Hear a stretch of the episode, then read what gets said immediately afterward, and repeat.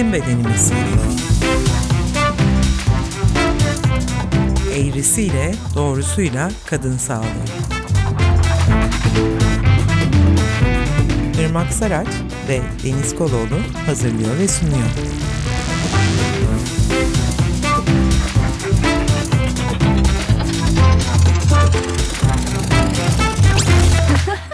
Herkese merhaba. Bizim Bedenimiz podcast'imizin 22. bölümüyle karşınızdayız. Ben Irmak Saraç. Ben Deniz Koloğlu. Bugün Efsun Sertoğlu'yla cinsellik eğitimini konuşmaya başlayacağız. Geçtiğimiz pek çok bölümde jinekolojik muayenenin sınırları, kapsadıkları ve kapsamadıklarını uzun uzun konuştuktan sonra şimdi de cinsellik eğitimini uzun uzun konuşmaya hazır mısınız diye soruyorum. Ben hazırım. Hemen hazır olduğumu söyledim. Ama zor bir konu. Bu konuyu konuşmaya hep hazırım sanki. Valla e, benim için çok çok önemli konulardan biri. Herkes için öyle olduğunu sanıyoruz. O yüzden de konu edinmeye karar verdik. Öncelikle Efsun Instagram profilinde kapsamlı ve kapsayıcı cinsellik eğitimi, hak temelli yaklaşım, feminist, queer ve ırkçılık karşıtı pedagoji tarzında açıklamalar var. Acaba kendini bizim programımız bağlamında nasıl tanıtmak istersin? Biz seni çok ciddi bir eğitmen olarak biliyoruz. ben cinsellik eğitmeni ve danışmanıyım. Yani ağırlıkla uzmanlaşmaya çalıştığım ve ağırlıkla aslında emek verdiğim alan kapsamlı cinsellik eğitim programları geliştirmek. Tabii program geliştirmenin içinde tahmin edeceğiniz gibi işte sadece içerik oluşturmak değil, işte yöntemleri, materyalleri geliştirmek, bunların üzerine de düşünmek var. Ve bunları çok çeşitli gruplarla birlikte uygulamak aslında. Dolayısıyla hem program geliştiriyorum hem de programları yine ağırlıklı okul temelli olmak üzere çok çeşitli gruplarla beraber uyguluyorum. Bir yandan da hak savunucusuyum, feministim. Özellikle çocuk hakları, gençlik hakları alanında da aktivizm yapan feminist bir aktivist olarak tanımlıyorum kendimi. Böyle. Tekrar hoş geldin Efsun'cum. Hoş buldum. Çok teşekkür ederim ikinize de davet ettiğiniz için. Biz de kabul ettiğin için. Çünkü bayağı ağır konuları konuşmaya onca trafiğin arasında bize yer veriyorsun. Ee, burada da aslında işini ne kadar ciddiye aldığının altını çizmeye çalışmıştım. Her fırsatı değerlendiriyor olman da çok kıymetli hepimiz için. Biz teşekkür ederiz. E, o zaman başlayalım ilk bölümümüze. Kaç bölüm süreceğinden ben çok emin değilim. O yüzden önceki programlarda bahsetmiştik. Bundan sonra artık bölümleri kısa tutmaya çalışacağız ki dinlenmesi kolay olsun diye. Bir de yani köklü konular olduğu için hazmı da zor oluyor. Şöyle bir sorun var. İkinize ortaya atıyorum. Cinsellikten ve cinselliği tanımayan bireylerden oluşan bir toplumda ben arızalar olacağını sanıyorum. Nitekim cinsellik eğitimi almamakta bir halk sağlığı sorunu olarak addedilmiş. Sizin bu konudaki görüşleriniz nelerdir acaba? Mesela ne, ne tip sağlık problemleri meydana gelir? Bu eksiklikler olursa böyle bireylerden oluşan bir toplumda. Hemen aldım Irmak. Alayım mı? Al. Sonra da ben de bir şeyler söylerim. Evet. Sonra da böyle tamamlayalım birbirimizi. Yani hemen zihnimde uyananlar biraz çok e, böyle şey geniş bakıyor zihnim. E, mesleğe ilk başladığımda, işi işe ilk başladığımda bu kadar geniş bakamıyordum ben de. Tabii ki böyle daha çok işte kapsayıcılık, daha kapsamlı bakış nasıl mümkün olur'a kafa yordukça benim de zihnim genişlemeye başladı. Genellikle böyle hemen halk sağlığı sorunu, ne tür sorunlar olur, işte ne gibi sorunlarla karşılaşır bireyler dediğimizde daha çok bedensel sağlıkla ilgili riskler geliyor ya aklımıza ya da sorunlar çoğu zaman. Yani işte belki hani dinleyicilerin de zihninde öyle uyanmıştır diye varsayıyorum şu anda. İşte hani özellikle belirli cinsel davranışların içerdiği risklerle ilgili bilgilenmemiş olmak, işte güvenli bir cinsellik ne demek, güvenli bir partner ilişkisi ne demek, işte buraların anlatılmaması, buraların hiç konuşulmaması elbette yani bir sürü sorunu beraberinde getirir. İşte buraları bilmediğimde cinsel yolla aktarılan enfeksiyonlardan nasıl korunacağım, istenmeyen gebeliklerden nasıl korunacağım değil mi? Ya da hukuki bir takım ihlallere düşmekten nasıl korunacağım aslında? Burası da önemli. Peki yanı sıra işte cinsel sağlığı koruyucu davranışlar bana anlatılmadıysa, buralar hiç konuşulmadıysa, bedenime nasıl bakım vereceğim, genital hijyenimi nasıl sağlayacağım, renk hijyenini nasıl sağlayacağım, işte aşılar neler, kendi kendine meme muayenesi, kendi kendine testis muayenesi, işte pelvik taban egzersizleri, rutin taramalar. Bunları nasıl bileceğim? Ya bunları nasıl uygulayacağım? Nasıl koruyucu sağlık hizmeti talep edeceğim, değil mi? Ya da daha geriye gidelim. Daha böyle ağırlıkla çocuklarla çalıştığım için. Şimdi bunlar ilk akla gelenlerdir muhtemelen ama ben meseleyi çok daha erkene çekeceğim.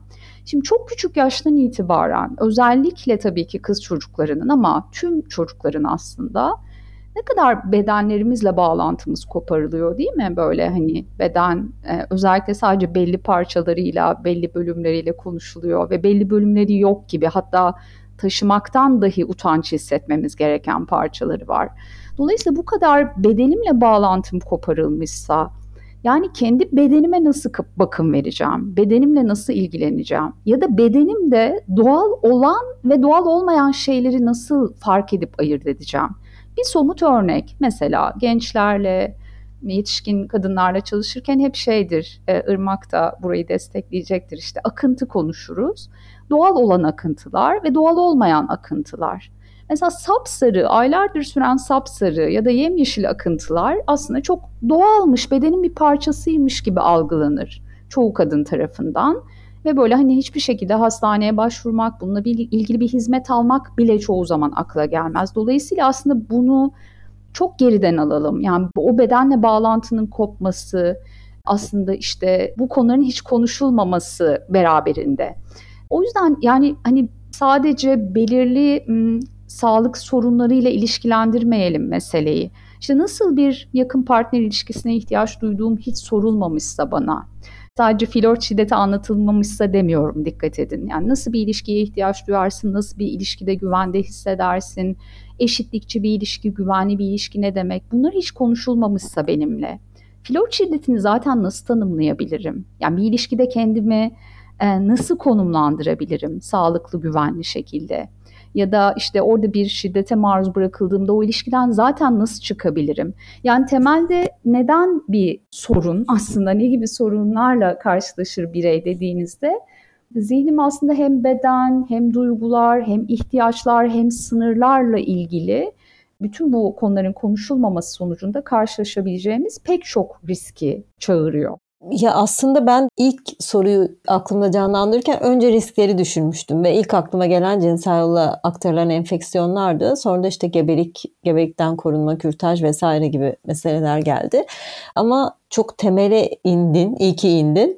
Öyle olunca başka şeyler de çağrıştırdı. Yani sadece cinselliği değil, ilişkiyi, özellikle eşit ilişki yaşamak konusunda ne kadar zorlanabileceğimizi. Çünkü öğrendiğimiz şeyin o hep bir hiyerarşi içinde e, yürüyen ilişkiler olduğu için oraları değiştirmenin, dönüştürmenin ne kadar bu eğitimler olmadan imkansız olduğu gözümde canlandı.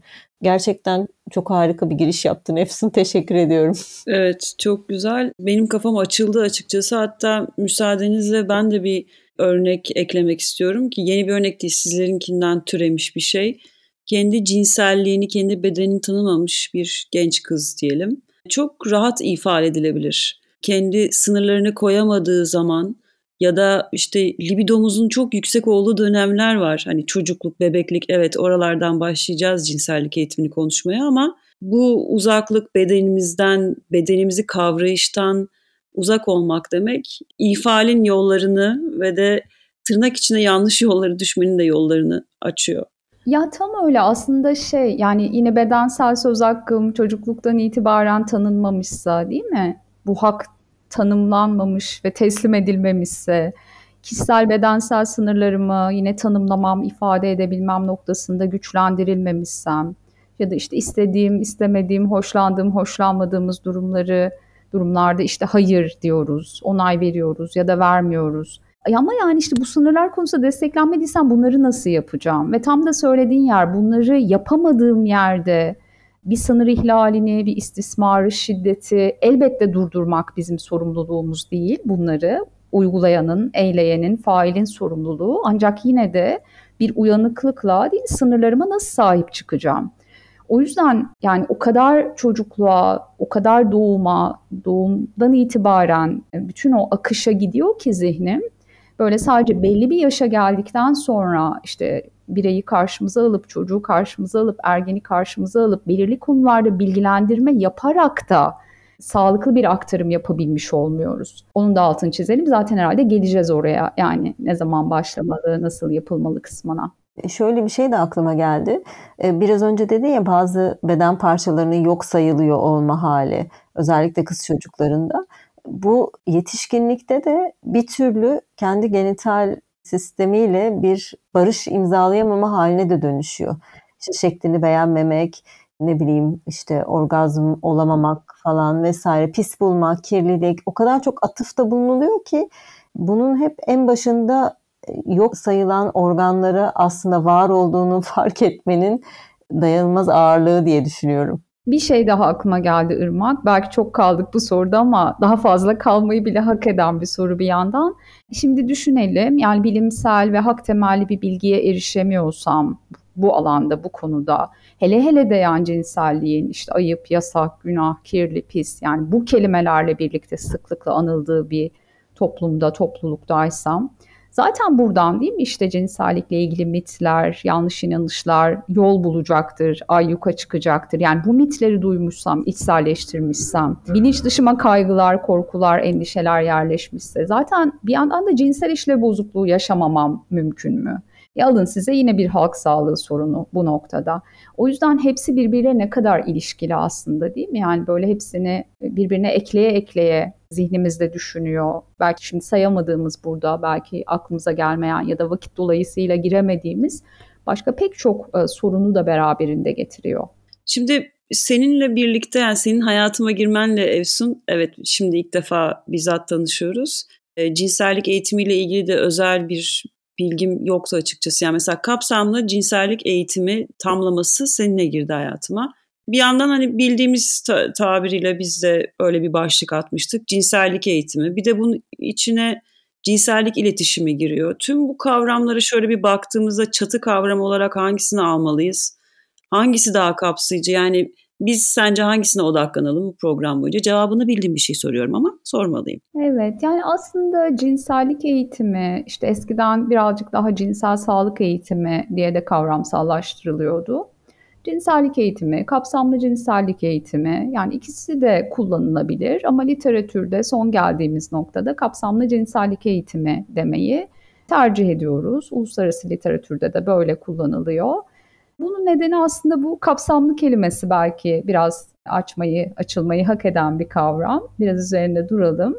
Çok şey algılanıyor ya belki önce cinsellik kavramına yüklediğimiz anlamı da biraz düzenlemek gerekir burada. Yani çok beden odaklı, çok seks odaklı kavrama algılayışımız işte ağırlıkla iki organ, vajina, penis, mutlaka mutlaka penetratif bir davranış, birleşme tipi bir davranış ve mutlaka hani sonucunda da bir üreme gibi bir cinsellik algılayışı oluyor çoğu zaman insanların, ağırlıkla yetişkinlerin. Aslında biz hani cinsellik dediğimizde çok daha geniş bir şeyi kastediyoruz. İşte beden, ruhsallık, duygular, ihtiyaçlar, sınırlar, hukuk, sosyalizasyon süreci, toplum, kültür değil mi? İşte sağlık boyutu yani çok komplike, çok boyutlu bir şey insanın cinselliği. Dolayısıyla buradaki kapsamlı kelimesi tam da cinsellik kavramını bütün boyutlarıyla çok yönlü ele almak anlamına geliyor. Yani kapsamlı cinsellik eğitimi sadece bedene, işte fizyolojik olana, e, organlara ya da işte ergenlik döneminde mesela bedende meydana gelen değişimlere ya da işte korunma yollarına vesaire odaklanan bir program, bir eğitim modeli değil şeye hemen belki atıfta bulunmak iyi olabilir.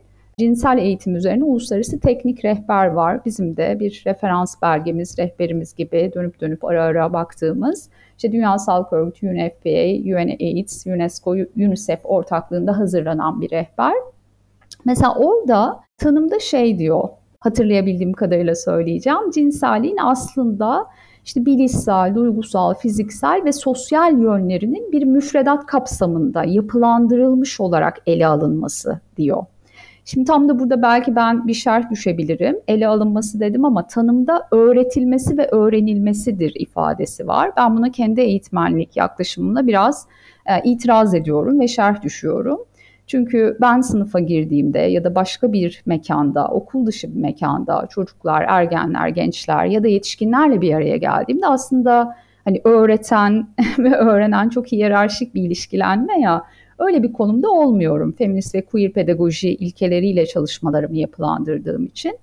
Aslında ben de o alanın öğreneniyim ve daha çok ifade alanı açan, alanı tutan, süreci kolaylaştıran, tabii ki zaman zaman teorik, kavramsal çerçeveler çiziyorum, bilgi veriyorum ama oranın hiyerarşisini de bozmaya e, sürekli niyet ediyor oluyorum. Dolayısıyla bu eğitim modelinde aslında böyle sadece bedenle ilgili bir şey anlatmak değil de işte haklar konusunda bilinç kazandırmak, daha böyle bilgilerin yaşam becerisi formuna dönüşmesini sağlayan, yani beceri ve yaklaşım kazandırmayı da amaçlayan bir takım içerikleri de taşıması ve yanı sıra aslında böyle bireyleri yine sağlıklı sosyal cinsel ilişkiler geliştirme, işte seçimlerinin hem kendileri için hem başkaları için hani ne tür sonuçlar oluşturabileceğini fark etme gibi gibi aslında pek çok şeye hizmet eden bir hali var bu eğitim modelinin.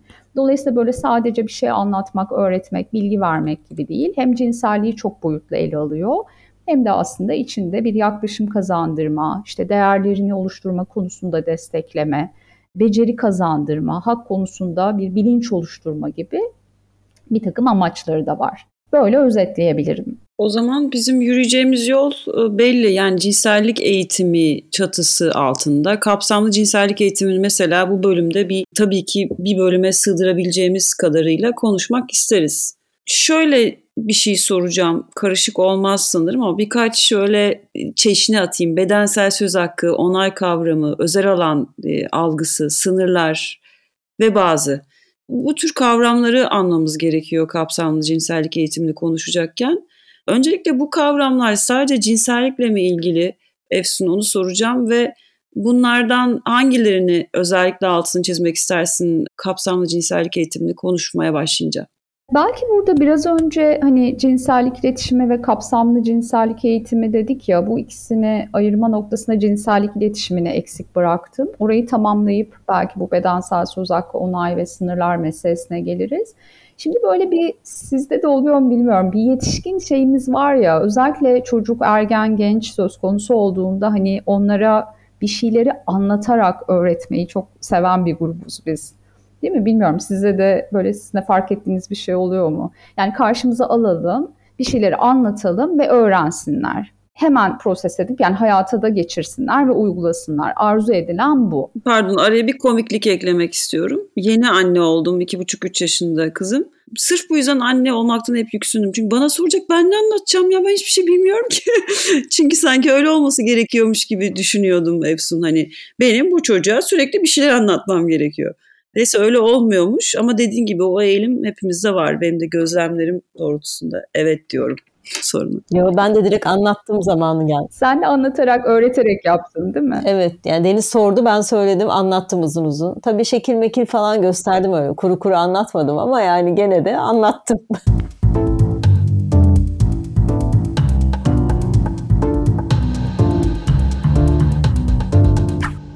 Aa, bu Deniz'in söylediği yani şey ebeveynlerle çalışırken çok sık duyduğum iki tane soru var kaç yaşında başlayacağız ve nasıl cevap vereceğiz? Şimdi önce bu soruların arkasına dikkat çekiyorum onlarla çalışırken. Bir diyorum ki çoktan başladınız. İşte çoktan başladınız dediğim yer cinsellik iletişimi. Yani cinsellik eğitimi benim yaptığım, yani bizim gibi kişilerin yaptığı model daha yapılandırılmış müfredatı var. Tabii ki gruplara göre değişiyor, ihtiyaca göre değişiyor, sürekli revizyon var, sürekli değişiyor ama daha yapılandırılmış bir şey. Yani amacı, kazanımı, çalışmanın içeriği belli. Ama hayatın içinde bir de cinsellik iletişimi var. O doğumla başlıyor. Çoktan başladınız diyorum. Mesela bir bebek. Çocuğu yaparak başladık belki. Aynen öyle. O, onu dünyaya getirerek yani sadece bakım verdiğimiz, dünyaya getirdiğimiz ya da dünyaya getirmeden bakım vermekte olduğumuz çocuklarla ilgili değil. Yani ben bir eğitimciyim. Girdiğim her sınıfta, çocuklarla karşılaştığım her alanda hiç ağzımı açmadan da duruşumla, tavrımla, değil mi? beden cinsiyet ifademle, yaklaşımımla, onlarla kurduğum ilişkiyle aslında bir cinsellik iletişimi yapıyorum. Bir şey anlatmak, bir çalışmayı yürütmekten bahsetmiyoruz. O yüzden bir bebek düşünelim. Bakım verenleri var. Diyelim ki birincil bakım verenleri altını değiştiriyor.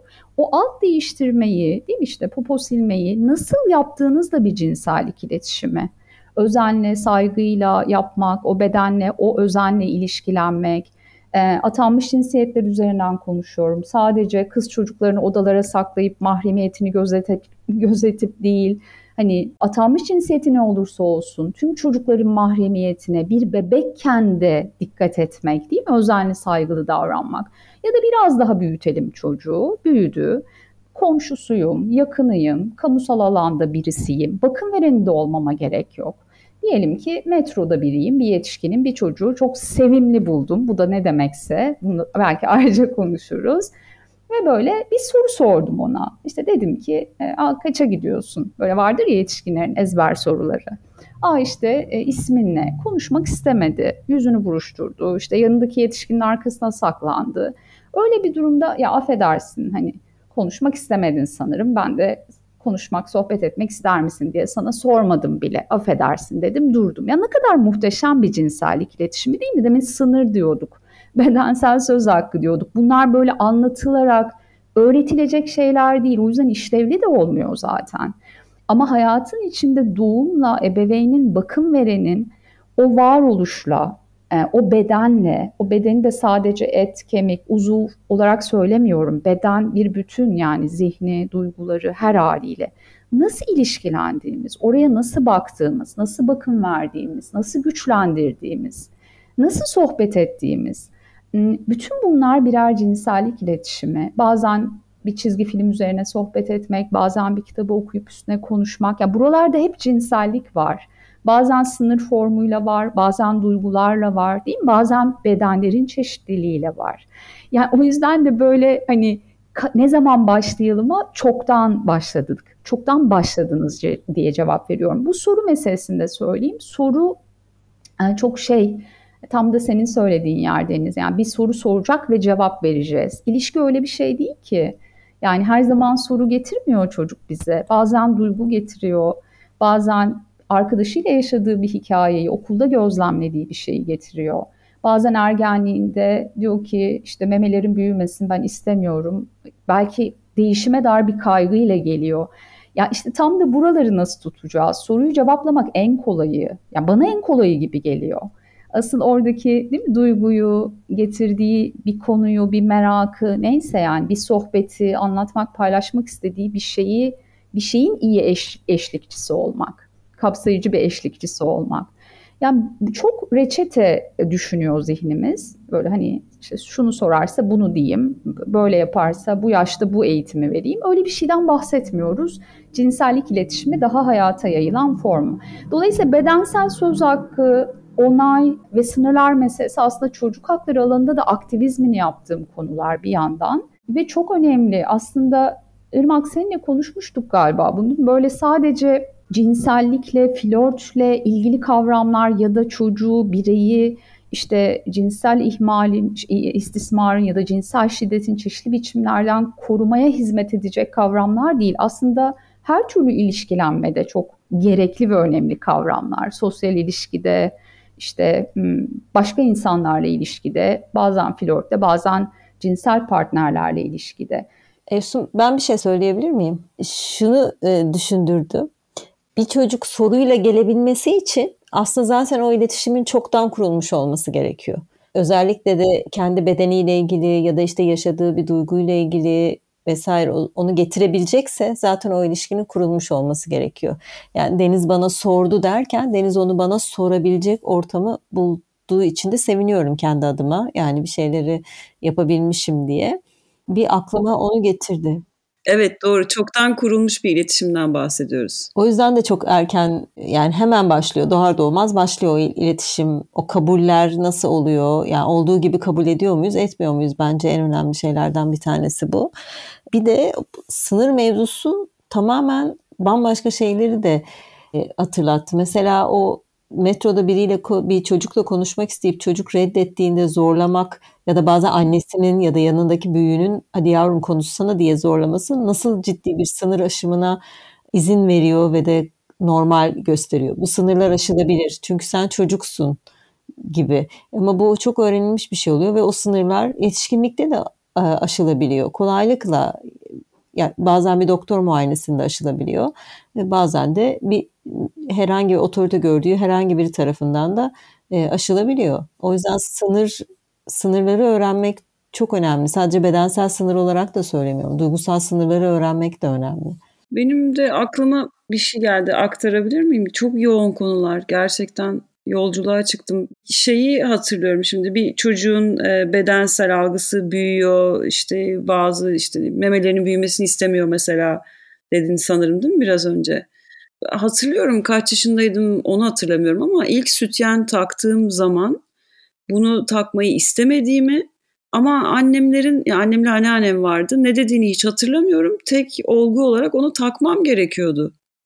Ve şimdi düşünüyorum bir kızça var. Büyüyecek, büyümeyecek neyse ne yani takmak isteyecek, istemeyecek. Ben ona söyleyecek miyim, söylemeyecek miyim? Türkiye sütyensiz bir kız çocuğuna hazır mı? Hani onun güvenliği o kadar çok dinamiği var ki konunun. Ama şunu biliyorum zorla taktıramam onu ona. yani bunu takman lazım.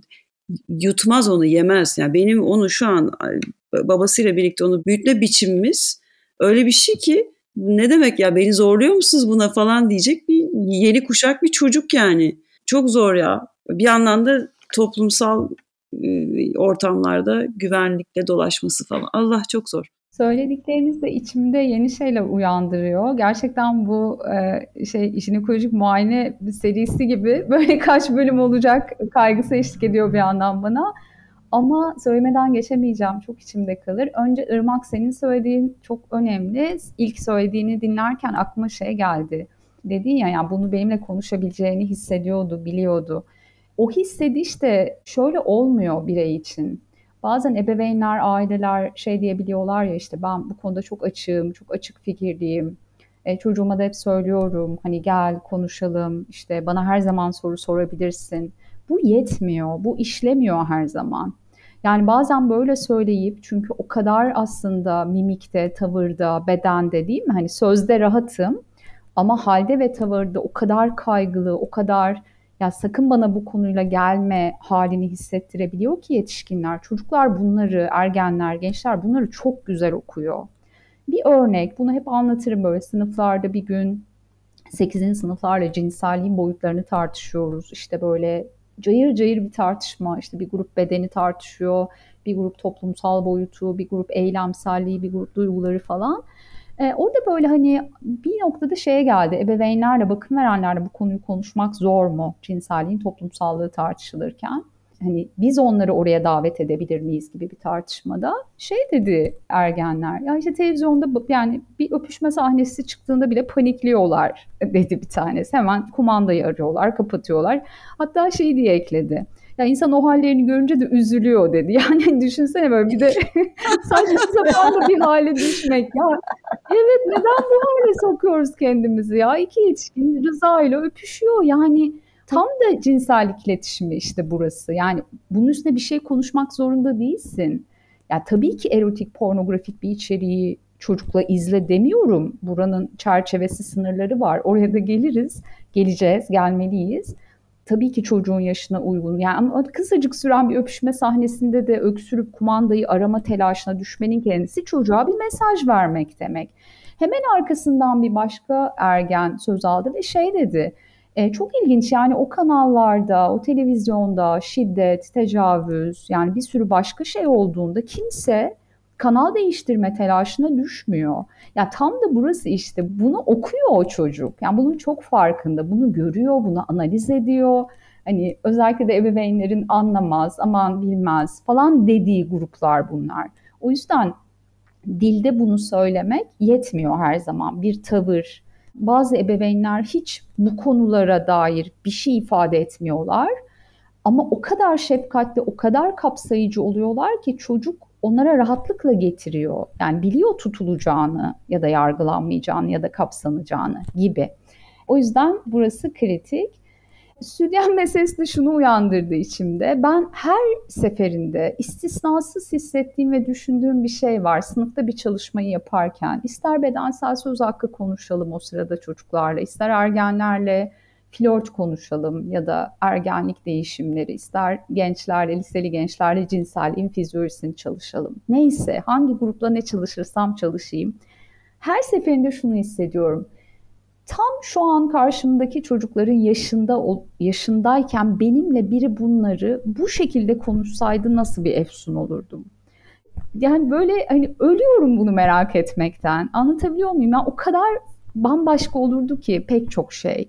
Neyse ki biz şanslıyız. Hani bir sürü bunları konuşmak, işte düşünmek, değil mi? Hani için alanlarımız oldu çalışmak için. Ama yine de o yaşta olsaydı. Mesela stüdyen konusunda şeyi isterdim herhalde. Birisi, bir yetişkin, burada sadece yine birincil bakım verenleri de kastetmiyorum. Nasıl rahat hissedersin? Neye ihtiyacın var? Ya bu sorular çok kritik. Senin neye ihtiyacın var? Büyüyor, değişiyor. Evet, büyümekte olan bir doku var. Nasıl hissediyor bedenin? Bir bak bakalım bedenine. Senin bedenin neye ihtiyaç duyuyor, sen neye ihtiyaç duyuyorsun? Nasıl olmasını istersin? Yani bu kadar genel sorular. Yani kimse bana şunu yapsın istemezdim. İşte al bunu tak. Ya da şunu da istemezdim. Benim kendi deneyimim biraz öyle. Hiç yok. Ben buna cinsel ihmal diyorum mesela. Hiç yok. Yok gibi yani kendin yolunu buluyorsun değil mi? O da ne kadar zor. Ama şu var değil mi? Sen nasıl hissediyorsun bu değişimle ilgili? ve neye ihtiyacın var? Ya ebeveynlik, bakım verme, eğitimcilik neyse yetişkinlik bu demek zaten. Bana bir şey anlatma, bana bir şey öğretme. Zaten öğrenmek isteyen çocuk şu an bir sürü bilgiye erişebilir. Ama benim kendi bedenimle bağlantı kurmamı, kendimle bağlantı kurmamı sağlayacak şey bu sorular. Öyle değil mi? Yani bu sorular sorulmadığı için bağlantımız koptu zaten. Onun için yani bir sunum yapıp şey anlatabiliriz çocuklara, ergenlere. Bedensel söz hakkı bu demek, onay kavramı bu demek. Birbirimizden izin almalıyız. Yetişkinler de sizden izin almalı. E hiçbir işe yaramıyor yani. Yaramaz çünkü hani sürekli toplumun içinde sınırları ihlal edilmeye devam ediyor o çocuğun. Kimse ona akranı, eğitmeni, ebeveyni, toplumdaki diğer insan, birey, sınırları olan bir varlık gibi davranmıyor. Yani buralar sürekli ihlal edilirken istediğimiz kadar anlatalım. Bir, bir şeye dönüşmüyor yani bir yaşam pratiğine dönüşmüyor. O yüzden biraz böyle bunları uyandırdı söylediğin Deniz. E, hızlanalım biraz. Şöyle e, aslında biraz değinmiş olduk. Öznelerinden bahsetmiş olduk aslında değil mi? Kapsamlı cinsellik eğitimin. Çok kısaca söylemek gerekirse baştan şöyle e, detayına girmeden sonraki bölümlerde irdeleyeceğiz. Özneleri kimlerdir kapsamlı cinsellik eğitimin ve nerede uygulanır? Temel ilkeleri nelerdir sevgili Efsun? Öznesi herkes. Tabii ki olabildiğince erken başlaması önemli. Çünkü bazı şeyleri hakikaten işte yetişkinlikte e, yerleştirmek, tekrar onları içselleştirmek, düzenlemek kolay olmuyor. E, o yüzden de e, yani çocukluk döneminden itibaren e, başlaması gereken bir süreç çocuklar, ergenler, gençler, e, yetişkinler, herkes kapsamlı cinsellik eğitiminin öznesi. E, cinsel haklar bildirgesinde de tanımlandığı haliyle zaten e, kapsamlı cinsellik eğitimi hakkı doğumla başlayan ve yaşam boyu devam eden bir süreç olarak tanımlanıyor. Oraya da vurgu yapmış olalım her yerde uygulanabilir. Ben ağırlıklı okul temelli uyguluyorum ama işte sivil toplum kuruluşlarında, mesleki örgütlerin içinde yetişkinlerde, işte mesela sağlık hizmet sunucularıyla da çalışıyorum. Ee, bazen avukatlarla, bazen medya çalışanlarıyla, yani çok çeşitli meslek gruplarıyla çalıştığım oluyor. Yani çeşitli kurumlarda, kuruluşlarda, sivil toplum kuruluşlarında, okullarda, üniversitelerde, kampüslerde, Okullar derken tabii ki yine hani kreş, anaokulu, ilkokul, ortaokul, lise hepsi genel haliyle söylüyorum. Bütün bu alanlarda her yerde uygulanabilir. İlkelerine gelince de yani benim kendi programımın zeminini tutan üç temel taş var. Uluslararası literatürde de böyle tanımlanıyor. Bir tanesi tabii ki bilimsel olarak kanıtlanmış olması doğruluğunun yani orada aktardığımız bilgilerin özellikle bilimsellik, hak temellilik, insan hakları, çocuk hakları, kadın hakları, LGBT artı hakları yani bütün bu hakları zeminde tutması her zaman ve toplumsal cinsiyet eşitliği perspektifi tabii ki. Bu üçü e, ayrılmaz bir zemin taşı. Bunun dışında kapsamlı olması, başta söyledik. Gelişim dönemi özelliklerine uygun olması, yetişkinlerle çalıştığımız konularla, konuları çocuklarla, çocuklarla çalıştığımızı ergenlerle çalışmıyoruz gibi. Daha kültüre bağlama uygun olması, dönüştürücü olması, yaşam becerilerini desteklemesi, daha aşamalı, sürekli, hani e, böyle tek seferlik gibi değil, daha düzenli olması yani temel nitelikleri ilkeler arasında sayılabilir. Peki neler geçiyor elimize kapsamlı cinsellik eğitim? Yani aslında bunu da söyledik ama yani halk sağlığı, sağlığı penceresinden baktığımızda şu kapsamlı cinsellik eğitimi almış olsaydık nelerin önüne geçebilirdik toplumsal olarak? Çok çok kapsamlı bir soru bu ama bilmiyorum. Aslında bir cümleyle nasıl özetlersin öyle sorayım. Biraz düşünme payı veriyorum sana. Irmak ne dersin? Bir cümlede özetleyebilir miyiz burayı? Cümle biraz zor. Ama benim yani aklıma gelenler ne bileyim toplumsal cinsiyet eşitliğini konuşuyor olmazdık mesela zaten olurdu diye düşünüyorum. Çünkü zaten bütün bunun temelinde biraz öyle bir şey var. Ayrımcılık olmazdı gibi geliyor. O kadar başka yerlere götürdü ki beni. Hani böyle sadece cinsellikten çıkıp daha böyle birbirini olduğu gibi kabul eden, sınırlarını bilen birbirleriniz ve kendi sınırlarını bilen bir toplum hayaline dönüştü şu anda. Biraz ütopik olduğunu ben de gördüm sorumun cevabını. Aslında değil. Yani epeyce yol aldık, alıyoruz değil mi? Daha çok konuşuldukça bir yandan. Ama evet yani Irmak'ın söylediğine ek yani herhalde cinselliği daha keyifli ve pozitif yanlarıyla da konuşurduk. İşte hazzıyla, keyfiyle, değil mi? Neşesiyle, keşfiyle yani sadece böyle aman risk, aman falan böyle hani sürekli korku, utanç, suçluluk yani bize aktarıldığı halleriyle konuşmazdık gibi geliyor bana da. Daha yaygın olsaydı toplumda bu eğitimler. Bir yandan cinsellikle ilgili mitler, yanlış inanışlar bu işte bu kadar yaygınlaşmazdı ve belki cinsel işlev bozuklukları yine bu toplumda bu kadar yaygın olmazdı özellikle kadınların yaşadığı haliyle diyelim. Yine belki flört ilişkilerini daha güvenli, daha eşitlikçi, daha sağlıklı şekilde deneyimleyebilirdik, deneyimleyebilirdi pek çok insan. Hmm, bedenle ilişki kurma, yine ihtiyaçlarımız ve duygularımız arasındaki bağlantıyı fark etme, bunları ifade edebilme, e, ötekilerin sınırlarını da fark etme, saygı duyma konusunda daha iyi yollar alırdık gibi geliyor. Ne kadar geniş kazanımları da değil mi? Şu an bile kulağımıza değenler bence bu taşları döşemeye zemin hazırlıyor gibi geliyor. Öyle mi de diyorum. Ben en azından evdeki küçük e, bıcırıkla iletişimime tekrar tekrar bakmaya devam etmem gerektiği mesajını aldım. Ama bir yandan da hem omuzların gevşekte olması gerekiyor. Kendi deneyimlerimizi hatırlamak çok kıymetli oluyor. Olumlu ya da olumsuz. Çünkü hepimiz birer çocuktuk. Bebekliğimizi hatırlamıyor olabiliriz ama maruz kaldığımız şeyleri tabii ki şu da yanlış. Hani benim başıma geleni ona yaşatmayacağım ilkesi de epey kaygan bir zemin. Ama empati kurmaya niyet etmek ve ona gayret etmek. E şimdi ilk bölümü sonlandırmayı öneriyorum. Efsun uzun konuştuğunu düşünüyor. Fakat biz bu kitabi bilgi alışverişinden epey sıkıldığımız için de bu programı yapıyoruz. Yani hem internet dehlizinde e, serbest gezen ve ayrımcı olmadığından emin olmadığımız ya da işte bilimsel olup olmadan emin olmadığımız bilgilerden kurtulmak bir yandan da o e, şey dik yakalı, kravatlı ya da işte döpiyesli hallerden sıkıldığımız için de bu programı yapıyoruz. Efsun çok teşekkürler. Daha da e, senden istifade etmeye devam edeceğiz. Ben de çok teşekkür ederim. Şimdi bu bölümün sonuna geldik. Ben çekiliyorum. Irmak'cığım sen yap kapanışı. Hepinize güzel bir hafta olsun. Efsun görüşürüz. Ben çekiliyorum. Nereye gidiyorsan. Aslında başta söyleyecektim. Bizim bedenimiz benim böyle çalışmalarımdan sonra e, yetişkinlere ilettiğim bir kaynak listesi var. O podcast listesinin içine de hemen çıktığı ilk günden itibaren yerleşti. Ben de çok keyifle dinliyorum. O yüzden burada olmak benim için ayrıca çok mutluluk vericiydi. Teşekkür ederim davetiniz için. E, Efsun bize katıldığın için çok teşekkür ederim. Seninle bu cinsellik eğitimi program serisinin birinci bölümünü yaptık. Bunda da devam edeceğimiz için de heyecanlıyım. Ben Irmak Saraç. Hoşçakalın. Bir sonraki bölümde buluşmak üzere.